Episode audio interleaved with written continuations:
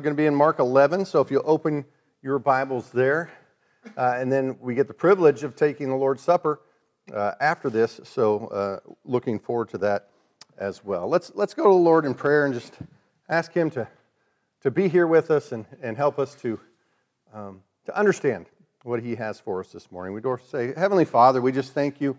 Uh, Lord, first of all, we, we, thank you for who you are. Um, Wow, the creator of everything we see, uh, the creator of the universe that want, wants to have a relationship with us. Us fallen, fallen sinners that you created to bring glory to you, and we turned our backs on you, Lord. But you weren't done with us. You loved us so much that you sent Jesus Christ to come and live the, the perfect, sinless life and to die on the cross in our place for the things that we have done, Lord. And we just thank you that there is absolutely nothing that we have done that makes you love us less. Lord, and I just, I just pray that we would embrace the gift that you have given us through Jesus Christ, that we are your righteousness, and that we would live that way, that we would live with that forefront in our minds that we are purchased with a price, and it was a dear price for Jesus Christ that he was willing to pay so that we could have a relationship with you and that we could have not just life abundantly here, that we could have joy no matter what comes into our lives, but that we get to spend eternity in your presence. Mm, what an amazing thought. Lord, and I pray if there's anybody here this morning that has not made that decision, I pray that their questions will be answered this morning as you speak to them quietly. I pray that if that they not leave here without asking somebody about any doubts that they have. And for those of us who have made that decision and who live for you, Lord, I pray that we would do that, live for you and not for ourselves.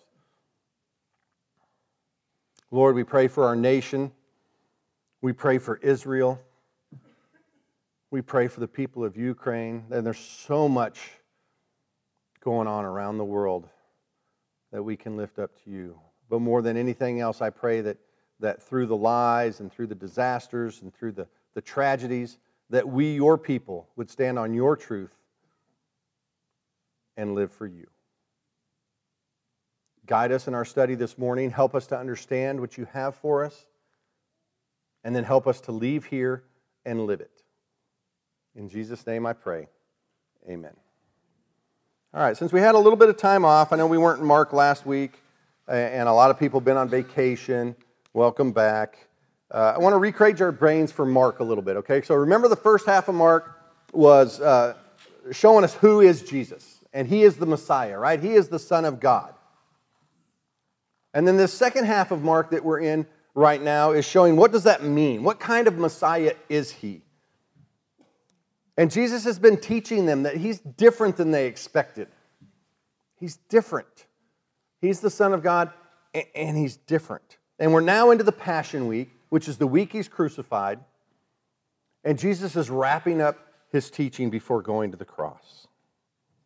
So that kind of recages us back to Mark. Now that I've done that, I'm going to take you out of Mark and I'm going to I'm, I'm going to get you to imagine with me that we're all Israelites, okay? So I'm making y'all honorary Israelites this morning, but unfortunately, I'm also making you slaves, okay? Because we're in Egypt, okay? We're all Israelites, we're in Egypt, and we're in slavery, and we're not very excited about it, and we're crying out to our Lord to save us, and He hears us.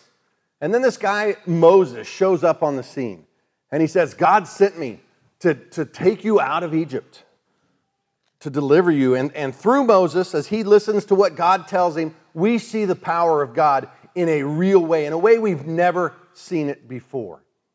We see these 10 plagues, and, and they culminate in us being told to, to sacrifice a lamb and put the blood on the doorpost and on the lintels, and that the angel of death is going to come through and kill all the firstborn. But it's not going to affect us if we will just trust God and put that blood on our house. And it happens. And then Pharaoh lets us go. He wouldn't let us go before, but now he lets us go. And we leave Egypt not as slaves, but we leave Egypt with the wealth of our Egyptian neighbors because they gave it to us as we leave. And we're walking through the desert, and then Pharaoh changes his mind. He starts to come after us, and we're a little bit afraid, but then we see the power of God again. We see the Red Sea split, and we walk through on dry land. We see the Egyptian army that's pursuing us destroyed by the Red Sea when it comes back together. As we walk, we, we see God's presence in a very real way because we see the cloud in the day, the pillar of cloud in the day, and we see the pillar of cloud at night. God can't get any more real to us, folks. We're seeing his power daily. We get hungry, and he gives us manna. Every morning it shows up, and we go out and gather it. We get thirsty, and he brings forth water from a rock. Incredible stuff. We're seeing his power. We finally get to Mount Sinai. We've walked a long ways. We get to Mount Sinai, and, and then we see Mount Sinai covered in cloud, fiery cloud with thunder and lightning, and we hear this booming voice of God. And it gives us some commands.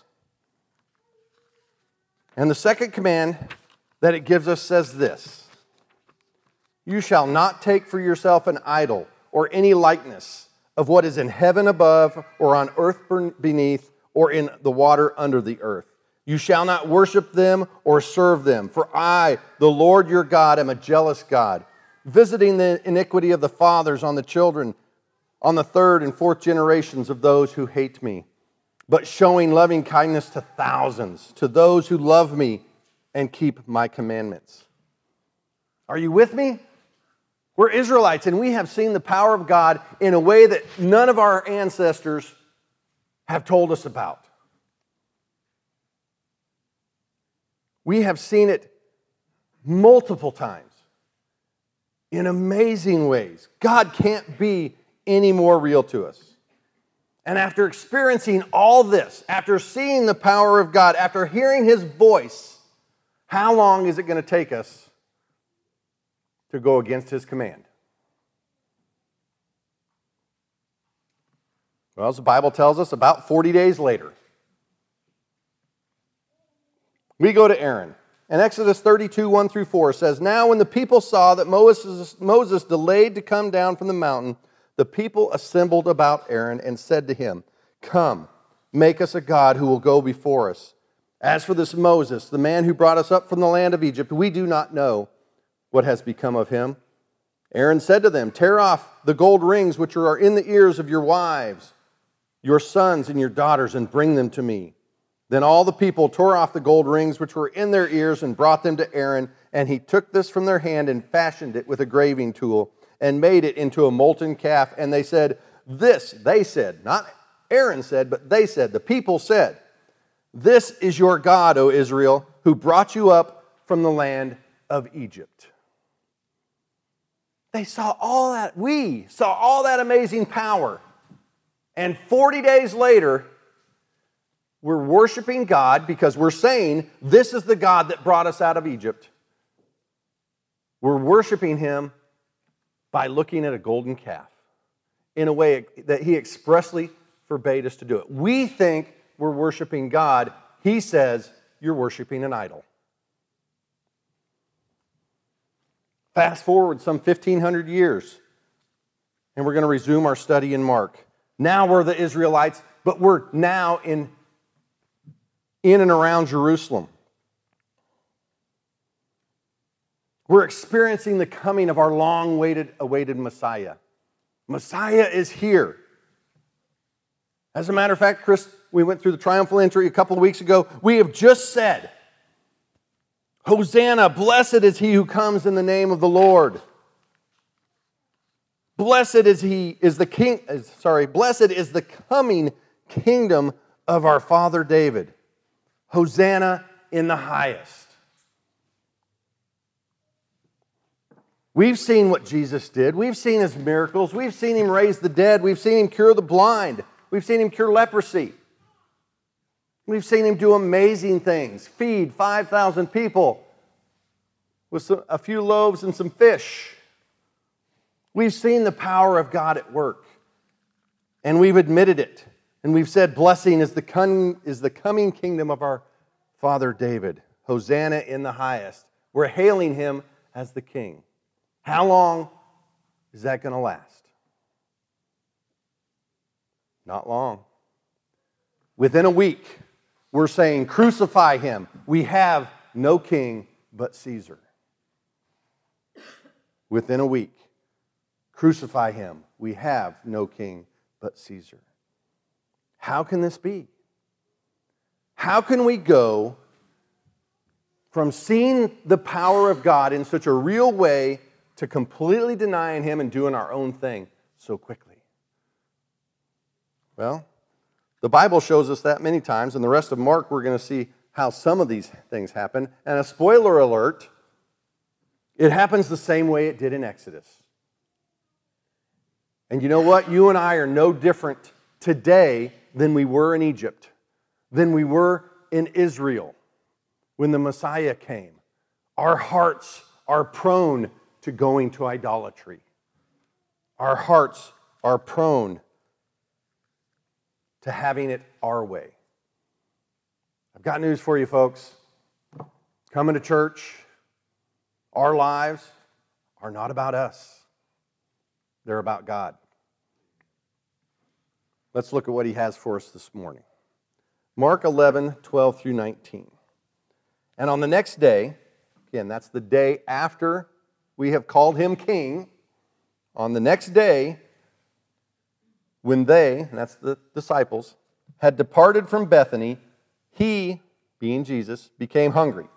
And serving or and seeing at a distance a fig tree and leaf, he went to see if perhaps he would find anything on it. And when he came to it, he found nothing but leaves, for it was not the season of figs. And he answered and said to it, May no one ever eat fruit from you again. And his disciples were listening.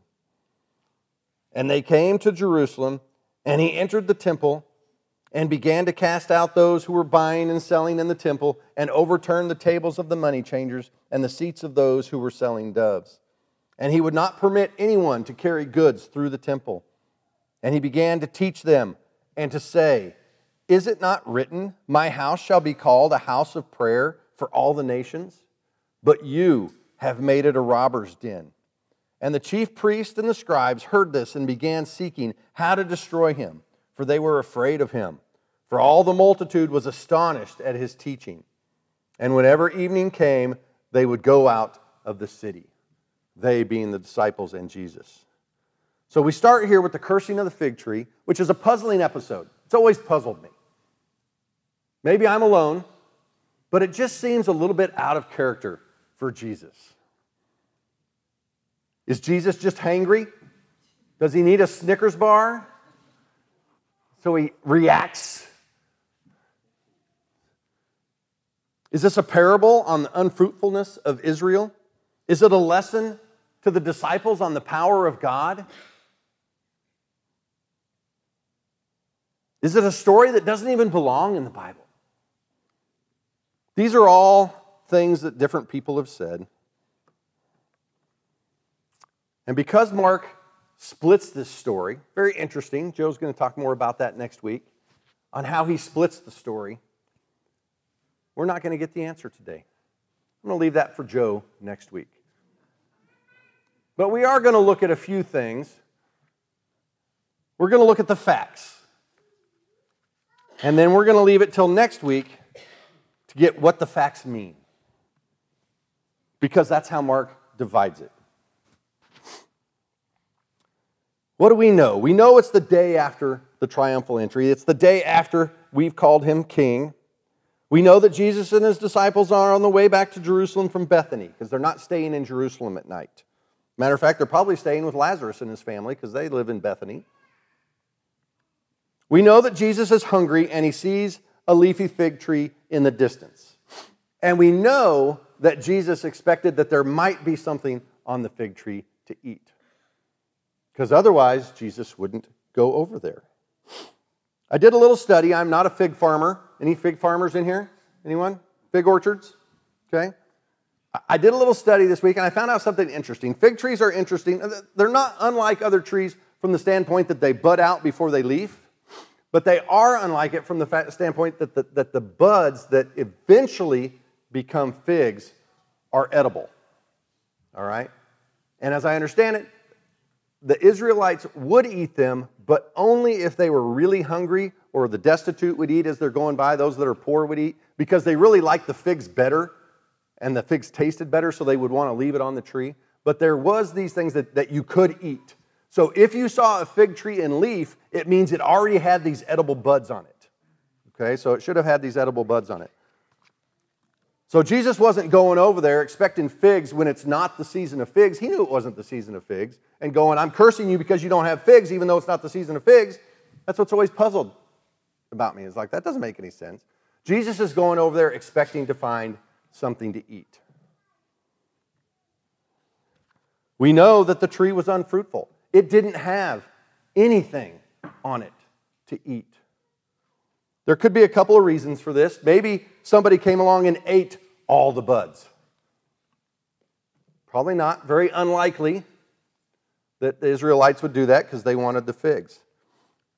So we can assume that it's an unfruitful tree. It is not going to produce fruit this year. Not going to produce fruit this year.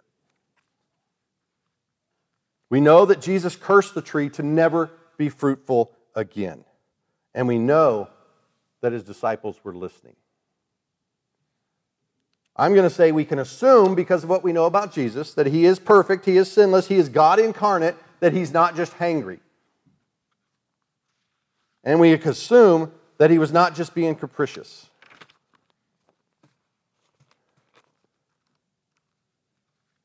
Jesus didn't do things without a plan.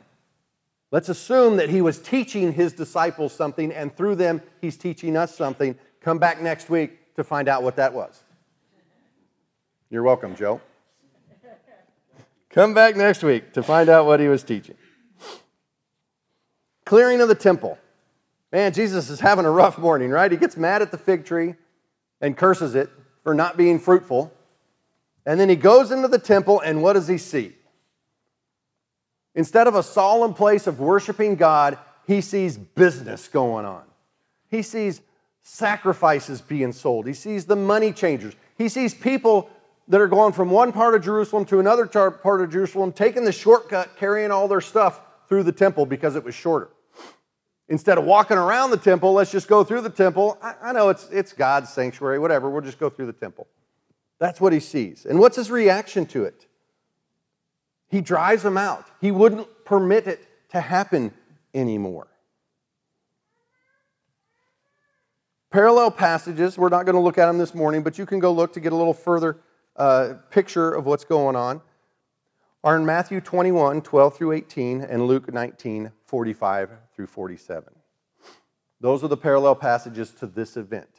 There's one other passage that talks about the clearing, cleaning of the temple, and that's in John 2, 13 through 16. But what we know from studying John in the scripture is that that's a different event, okay? What we see as we, as we study through John is we see that Jesus, is, his public ministry lasted through three Passovers, basically. The first one is in John. He goes to the temple during Passover and he sees this going on and he cleans it out. And the response is people go, Oh, yeah, we remember that it said that the Old Testament said that the Messiah will be characterized by zeal for God's temple. Okay? Data point. He's zealous for God's temple. But that happened at the beginning of his ministry. The first Passover, uh, first Passover that he was publicly during his public ministry that he was in, that he was in Jerusalem. The second Passover, he didn't go to Jerusalem. Okay? John tells us, John 6, chapter 6 tells us that the second Passover was uh, uh, approximately the time of the, of the, uh, the feeding of the 5,000. Okay, so he was, he was off doing other stuff. And this is the third Passover. He's back in Jerusalem and he sees the exact same thing again. The people were impressed that he had zeal for God's temple, but it, did it make them change anything? No. They're still doing the same thing. And in this one, he gives us a quote from the Old Testament to tell us, and the quotes from the Old Testament tell us why Jesus is so upset. Remember, Passover is a time when all the Jews from all over the world would convene on Jerusalem. Okay, so Jerusalem would swell tremendously, lots and lots of people. Okay, so pilgrims making long journeys. Jesus drives the money changers, the sellers, the businessmen out. The first thing we see from this, and I'm not going to spend a lot of time on it because it's not directly from the text, but it's kind of implied from the text, is that Jesus is claiming authority over the temple. In order to do this, he has to be claiming authority over the temple. Okay? Just like he claimed authority over the Sabbath. He's also claiming an authority higher than the religious leaders and the, and the, and the chief priest because they're okay with this, and he's saying it's not okay. So he's countermanding their instructions. So that's an implicit thing. Now we have the explicit. He says, Is it not written that my house shall be called a house of prayer for all the nations? This is a quote from Isaiah.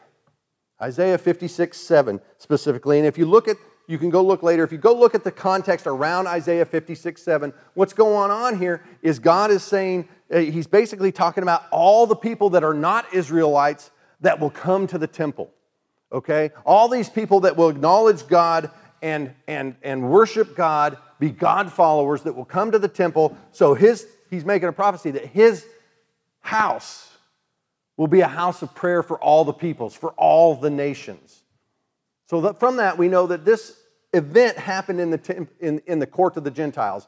We don't want to go too much in, the, in, in detail into the temple, but the outer court was the court of the Gentiles, and then just inside that, Gentiles couldn't go any further. Then you had the court of the women, and then you went into the temple proper. Okay? So the, the Gentiles had to be out here, and it was supposed to be a place where they could worship God. That's God's design for it. That's His command for it. The court of the Gentiles is so that God's, the, those who are not God's chosen people, Israelites, but who want to follow God, can come and worship God there. A house of prayer for all the nations. And what has Israel turned it into? A marketplace. It's not a place for people to worship, it's a marketplace. And then the second quote from the Old Testament he says, But you have made it a robber's den. It's supposed to be a house of prayer for all the nations, but you have made it a robber's den. You have made it a place of thieves. And not just a place of thieves, but think about it. When thieves go out into the world to do their work, to steal things, they're kind of furtive, they're kind of secretive, they're, they're on guard, they're looking. But when they get back to their den, man, that's home. I can sit back and relax. I feel safe here. I brought all my loot. I feel safe here. So Jesus is, uh, that, that quote is from Jeremiah, uh, Jeremiah 7 11 specifically. And the context around that if you go back and read Jeremiah chapter 7, is that Israel was worshiping God in a wrong way. They were doing abominable things, but they were doing them in the temple, so they were saying it's okay. It'd be like us today saying, well, as long as we do it in the church, as long as I have Drag Queen Story Hour in the church, it's okay. That's what Israel was doing, and he was saying, You have made it a robber's den. So, what Jesus has just said is hey, this should be the house of prayer, but you have made it a robber's den. This is how you are supposed to worship. You're not doing it that way. You're not worshiping the way God has commanded you. And He says, I want it out of here. This needs to stop. They were worshiping God just like we did back when we came out of Egypt and made the golden calf. We were worshiping the God who brought us out of Egypt, but we were doing it in the wrong way. So, what we were in effect doing, what we were really doing, was worshiping idols. Israel here, I'm sure it was with great intentions, right? They're like, hey, I, and I can see it. I could talk myself into this. I could see myself sitting in an elders meeting going, hey, I've got a great idea. Let's start selling cappuccinos in the foyer. Think about how comfortable that, that will make people come in. And we can sell them pretty cheap. You know, you gotta, you're going to have to pay for a venti, you're going to pay six bucks at Starbucks. We'll, we'll only charge people four. And they won't have to go to Starbucks before they come to church. They can just come here and get it Think how convenient that would be. Think how comfortable that would make our people feel. Think how much better our worship would be if our people felt comfortable in that way. I can see Israel doing that. They're going, hey, these people are coming from all over the world. Why would we make them bring their sheep for the sacrifice all the way from Greece? You know how hard that is? And then it gets here, and the priest looks at it and says it has a defect, and now they brought it all the way from Greece for nothing? Dude, we can make this a way better temple. We'll have the perfect lambs that are already blessed by the priest right here that we can sell people. Not a great idea? We'll make it easy on folks. I can see him doing that. I can see me doing that. If I get away from the Word of God. Oh, by the way, when the people come, they have to pay the half shekel temple tax. Well, dude, the guy came from Rome. He's got what? He's got a denarius. Whose image is on the denarius? Caesar's. He can't pay the temple tax with that. That's idolatrous. Having an image on something is idolatry. I can't have him do that. So I don't want him to have to try to get a, a shekel elsewhere. Let's, let's just have the money changers in the temple. He can come here. As he comes in, he can hand me a denarius. I'll hand him 50 shekels, and he can pay the temple tax, and he can do his business. How easy is that? We're going to be way popular than, more popular than the other temples if we do it this way. But God says, no. That's not the way I've called you to worship me. This is the way I've called you to worship me. Do it my way, not your way.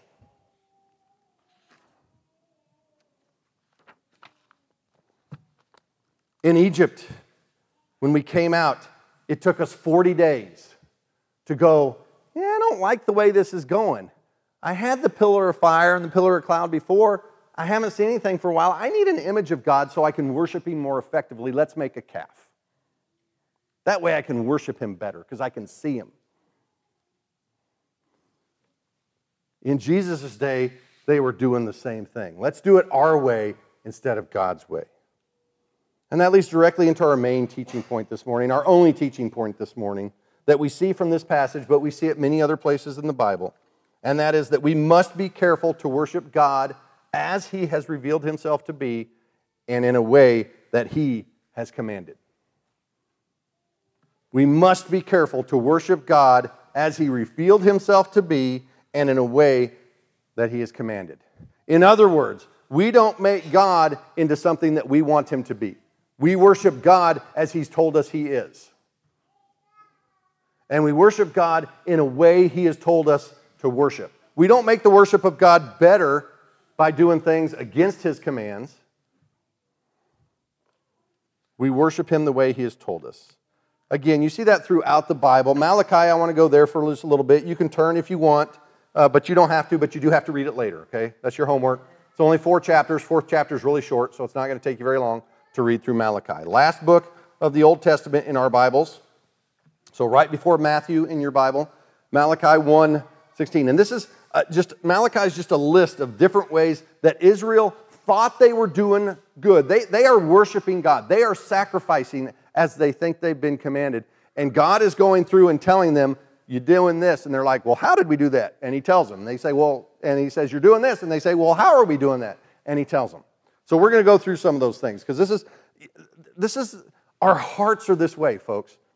We are so easily distracted to do things the way we want instead of the way God wants. We are so easily tugged to worship a God that we make as we think God should be instead of worship the God that is revealed to us in His Word.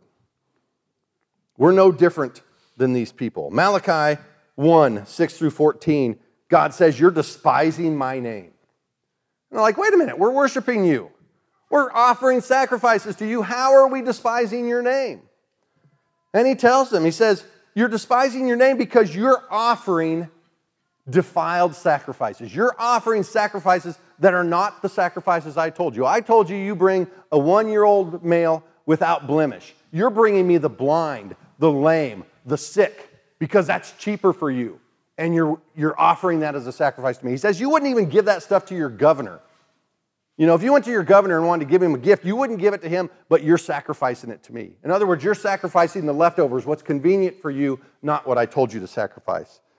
And God is so adamant about it that in, in Malachi 1:10, he says, I'd rather you shut the temple doors.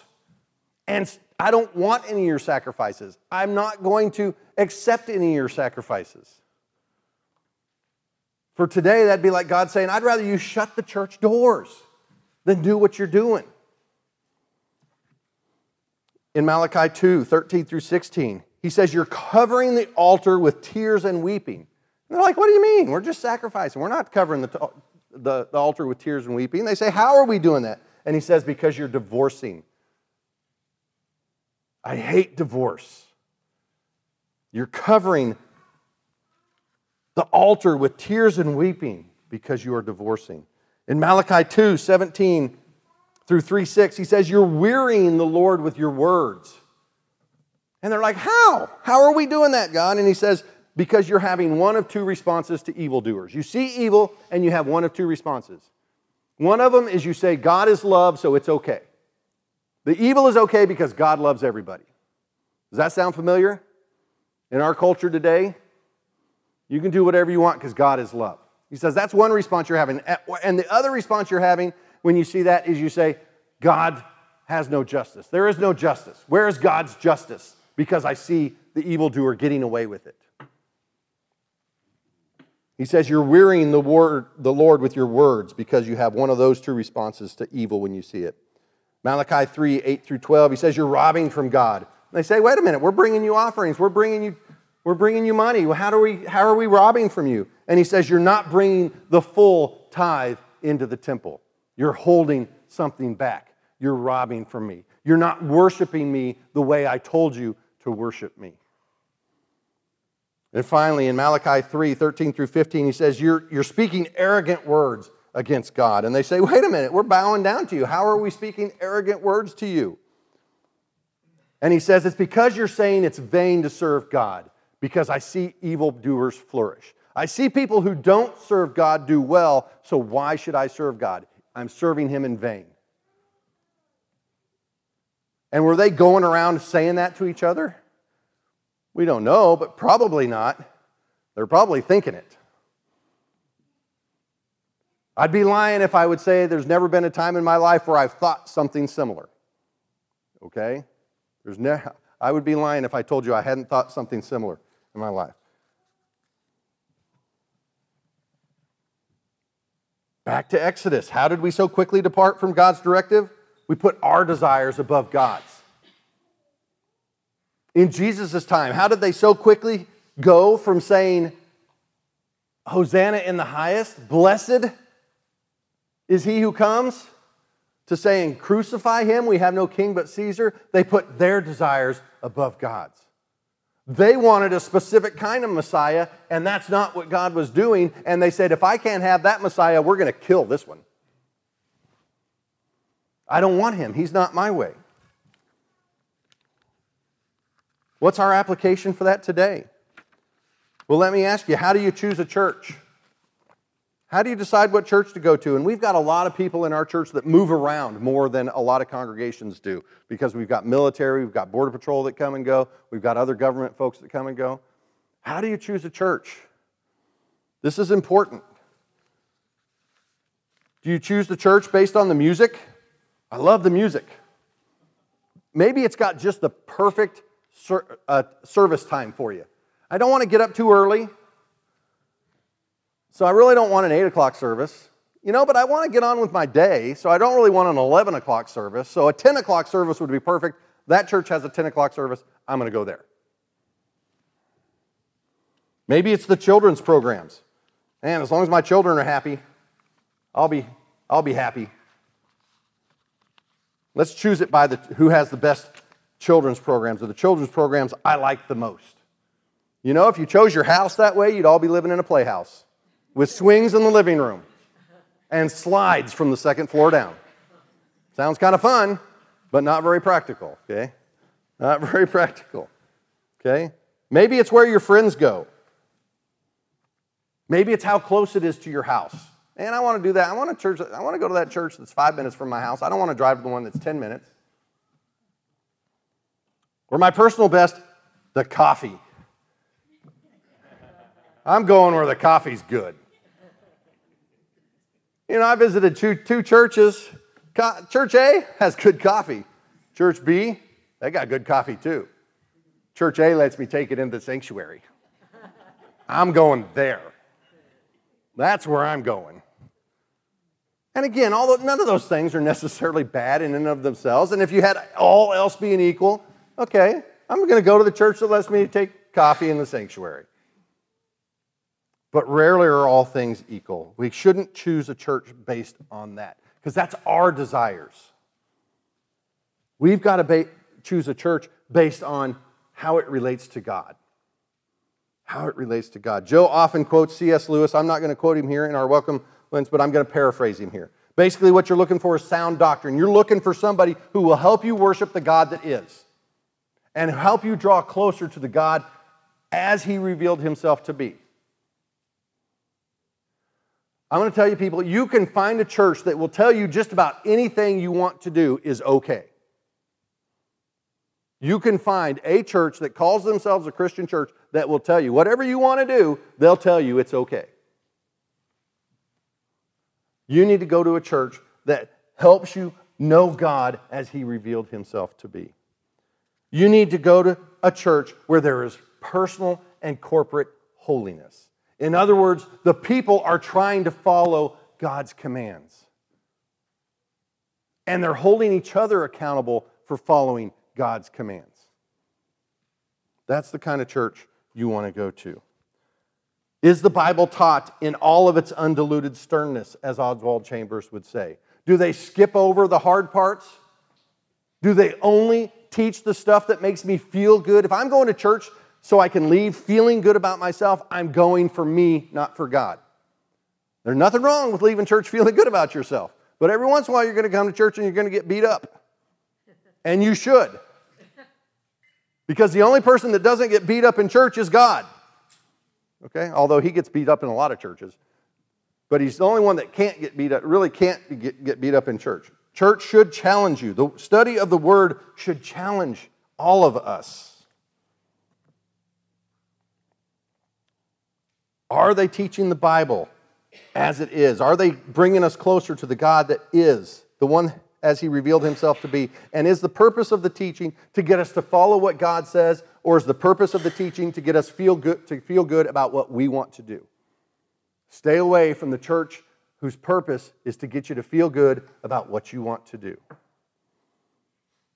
We're no different than the Israelites back in the time of Egypt or the Israelites in the time of Jesus. Our hearts will pull us towards idols if we let them. But we have to be careful, careful, careful, careful not to go that way. Marvin uh, did a great uh, devotional for the, uh, the trailmen yesterday, the, the folks that are in trail life yesterday, where he quoted uh, Proverbs 4 uh, 23, and he, talking about uh, being diligent to guard our hearts because from it spring the issues of life. And that's what we've got to do.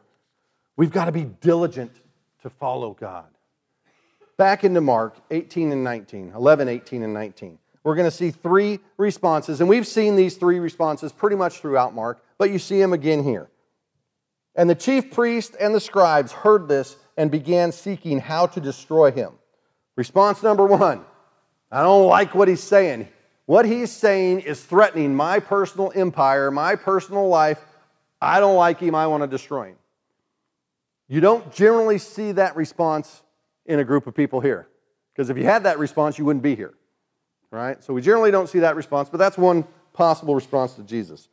The second response is uh, they were afraid of him, for all the multitude was astonished at his teaching, being astounded at Jesus astounded at what he's done. Man, he's done a lot of, a lot of cool stuff. It's the Egyptians coming out, uh, uh, or the uh, Israelites coming out of Egypt and being astounded at all they've seen, but do they follow God? No. They go their own way. It's the Israelites in Jesus' time saying, I'm astounded at what Jesus has done, but am I going to follow him? No, because he's not the Messiah that I want. That's the second response. And that can be us in church. And we've got to be careful. That could be me today, and I've got to slap myself out of it or have one of you slap me out of it so that tomorrow I don't do that. And the third response is the response we ought to have, and that's whenever evening came, they would go out of the city. His disciples followed him. Despite the fact that he did unpopular things, they followed him. That's the response we have to have. How do we follow him? Couple techniques, and I'm going to let Jordan get up here. The key to following Jesus and maturing in our Christian life is aligning our wants to God's wants. Okay? We ought never be in the business of trying to change God into our image of what we think he should be. Okay? We ought to be, again, we have to be careful to worship God as he revealed himself to be and in a way he commands. So you've heard it at this church over and over again. Number one, you've got to be in the Word individually. Read through the Bible every year. It really doesn't take that long every day.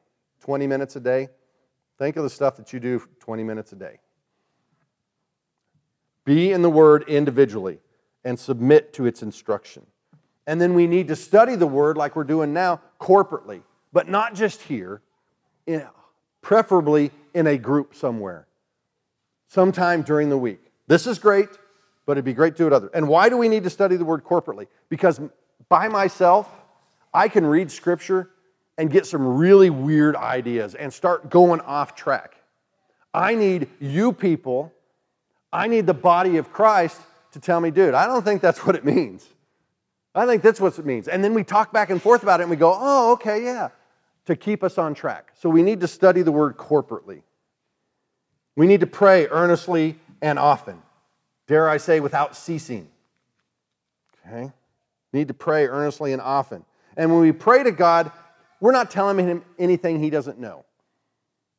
But when we pray, what we do is we get ourselves, we're not praying to get God on board with us. We pray so that God can inform us. We pour out our hearts to him, he speaks to us through his word, and it aligns our thoughts with his thoughts. And then we need to serve one another in love. And this is the hard thing. Guess what? Serving one another in love doesn't mean letting, one, letting each other do anything we want to do. It means holding each other accountable to what God has told us to do. That's what it means. And that's pretty easy when I'm the person holding somebody else accountable. Dude, I can tell my wife what to do all day long, no problem. That's easy. But man, if she tells me, whoo, do I get defensive? I go, wait a minute. Okay? We've got to be the type of people that can take that admonishment uh, and take it to heart. You see, God is never changing. He hasn't changed. He wasn't any different in Exodus than he is today. He wasn't any different in Mark than he is today. But we have to be diligent. We have to be vigilant to make sure our hearts don't drift away from him and try to make him into something he's not. We have to be careful to worship God as he revealed himself to be and in the way he commands. Oh, dear Heavenly Father, we just thank you. Uh, thank you for the way you recage us, Lord. I thank you for the, uh, all the indications that you give us uh, of how our spiritual lives are going, whether it's uh, as we read the epistles and, and, we read through Galatians and see whether we're acting in the, in the, in the, the deeds of the flesh or the fruit of the Spirit, uh, or, or Lord, whether we, are reading through uh, the Gospels and, and seeing the different reactions to Jesus and, and, and seeing how how we're reacting to you. But Lord, I just, I just thank you uh, for the way you challenge us. I thank you for the, the body that you put us in here. I pray that, that we would help each other uh, and help this church continue uh, to worship you as you are and, and, to worship you in a way that you've commanded us to do, and that we would not uh, get off track there, Lord. Uh, I pray that each one of us uh, would, in our hearts, each and every day desire to serve you. And we know that that's not a, re- a natural response, that we need your Holy Spirit uh, to help us do that. And we cry out, Lord, uh, that you help us to submit to your Spirit and that you help us uh, in our lives to do the things that you've called us to do, be they hard, uh, be they difficult, be they complicated, or be they simple. And, be, and Lord, we, we just want to be those who can rejoice with those who can rejoice that when my brother, something good's happened to my brother or my sister, I can rejoice in that, Lord. We want to be that type of person. And we want to be the type of person that can then come along and cry uh, with somebody who's having a difficult time and be an encouragement. Lord, help us to live in your body as you designed us to live in your body, together in love, worshiping you. And it's in the name of Jesus Christ, our Savior, I pray. Amen.